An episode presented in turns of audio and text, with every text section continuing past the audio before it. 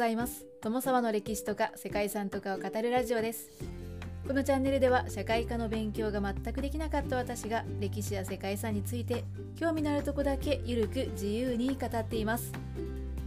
本日ご紹介する世界遺産はハード島とマクドナルド諸島です。はい、マクドナルドというのは聞いたことがあってもマクドナルド諸島がどこにあるかをご存知の方は少ないんじゃないでしょうか。どこにあるかご存知でしょうか。はい、まあ、私も知らなかったんですけれどもインド洋のはるか南の方にあるんですね。オーストラリアに属しているんですけれどもオーストラリア南西にある都市のパースからも よんせんひゃくキロメートル 離れているんですよね。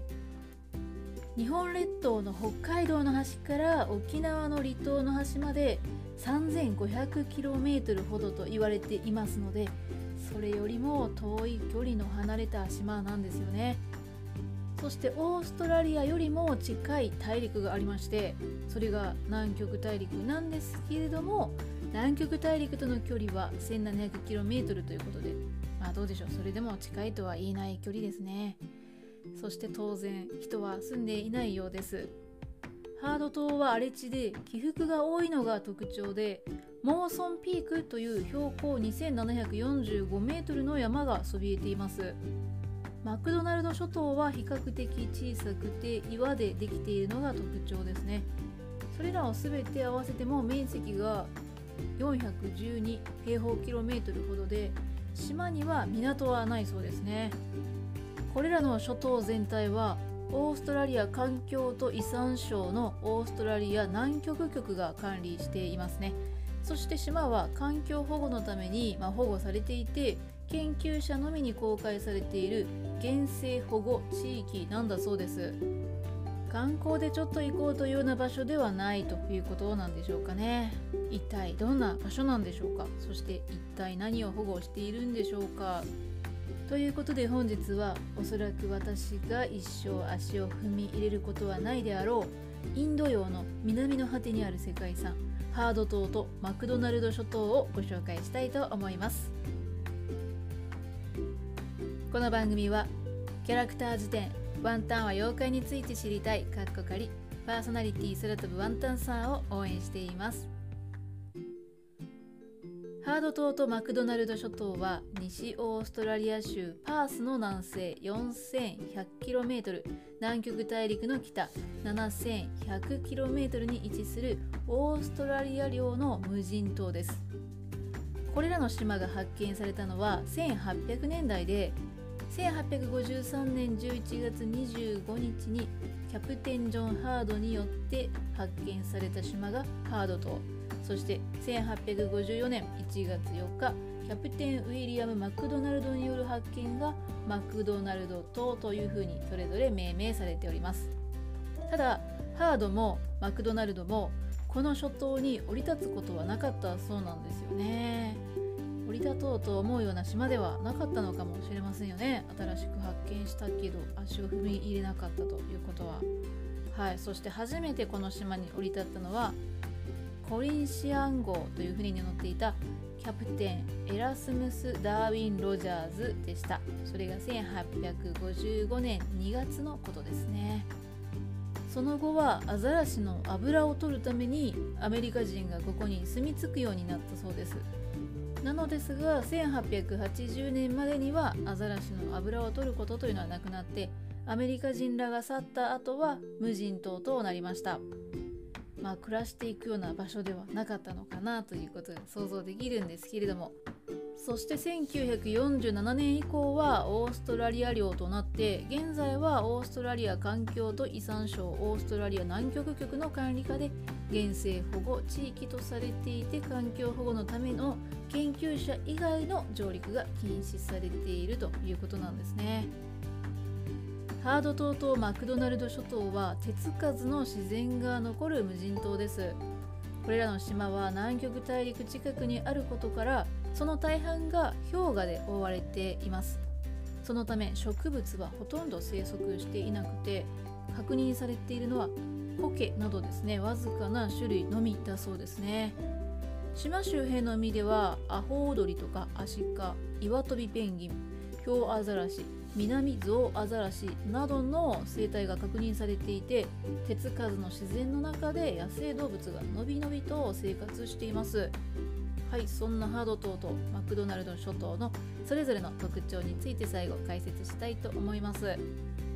まずハード島なんですけれども、ア南極気候という南極圏の気候で、いちねんを通じて島のはちわりが氷河に覆われています。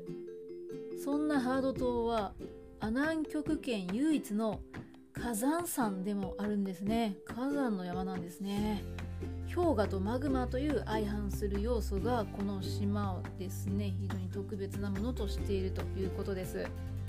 ハード島にはにせんななひゃくよんじゅうごメートルのモーソン山がそびえています。モーソン山はオーストラリア大陸にあるどの山よりも標高の高い山なんだそうです。え、そうなんですかね。へえ、はい、地質学的にも貴重なハード島はこのような特殊な地形や気候をしていることから、ハリケーン級の強い風が吹き続けているそうですね。さすがに人が過ごすには厳しいんじゃないでしょうか。ただこの厳しい気候がこの島を守っているとも言えるんですね。この島では濃い霧が出たり雪が降ったりというのが続いて、地, 地上の下ではマグマが煮えたぎっているというですね、そういった過酷な環境なんですけれども、その中でも原始のままの生態系とか貴重な環境というのが残されているんですね。それが外来種の侵入を防いで、人間も足を踏み入れづらいという環境になっているんですね。この場所には多くのアザラシなどの哺乳類やペンギンが生息しているんですけれども、外敵がいないということで、ここに住む動物たちにとっては楽園でもあるんですね、この場所は。はい、そしてマクドナルド諸島というのはハード島の南西に よんじゅっキロメートル の場所にあります。岩でできた島々はどれも小さくて、やはり厳しい環境の中にあります。オーストラリア大陸や南極大陸からも遠いマクドナルド諸島もまた外来種に侵されることはありませんでした。マクドナルド諸島の近辺はハード島と同じくアザラシがいたり、アシカ、あとはアホウドリなどの楽園となっているそうですね。マクドナルド諸島もまた学術的に貴重な地球の歴史が現れている地形として、ハード島と合わせてせんきゅうひゃくきゅうじゅうななねんに世界遺産に登録されました。現在は観光目的による島への上陸はもちろん禁止されているんですけれども、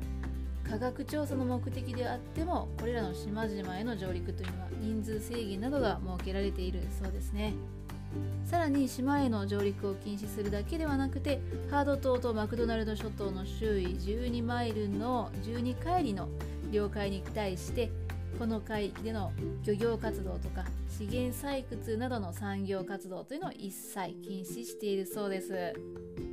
はい、近くの都市からも何千キロと離れていましてね、観光ツアーなどもないわけですので、まあいないと思いますけれども、仮にこの場所へ行こうとするならばチャーターの船とか飛行機で近づくしかないということなんですけれども、先ほども解説した通りかなり過酷で危険を伴う場所であることは間違いなさそうですね。ハリケーン級の強い風が吹いたりということなので、まあ、ここにわざわざ行こうという方はいらっしゃらないかもしれませんけれども、少し興味がある島だなと思いました。ということで本日はオーストラリアにあります原始のままの生態系が残る島々、ハード島とマクドナルド諸島についてご紹介してきました。ここまでご清聴いただきましてありがとうございます。では皆様、本日も素敵な一日をお過ごしくださいね。友沢でした。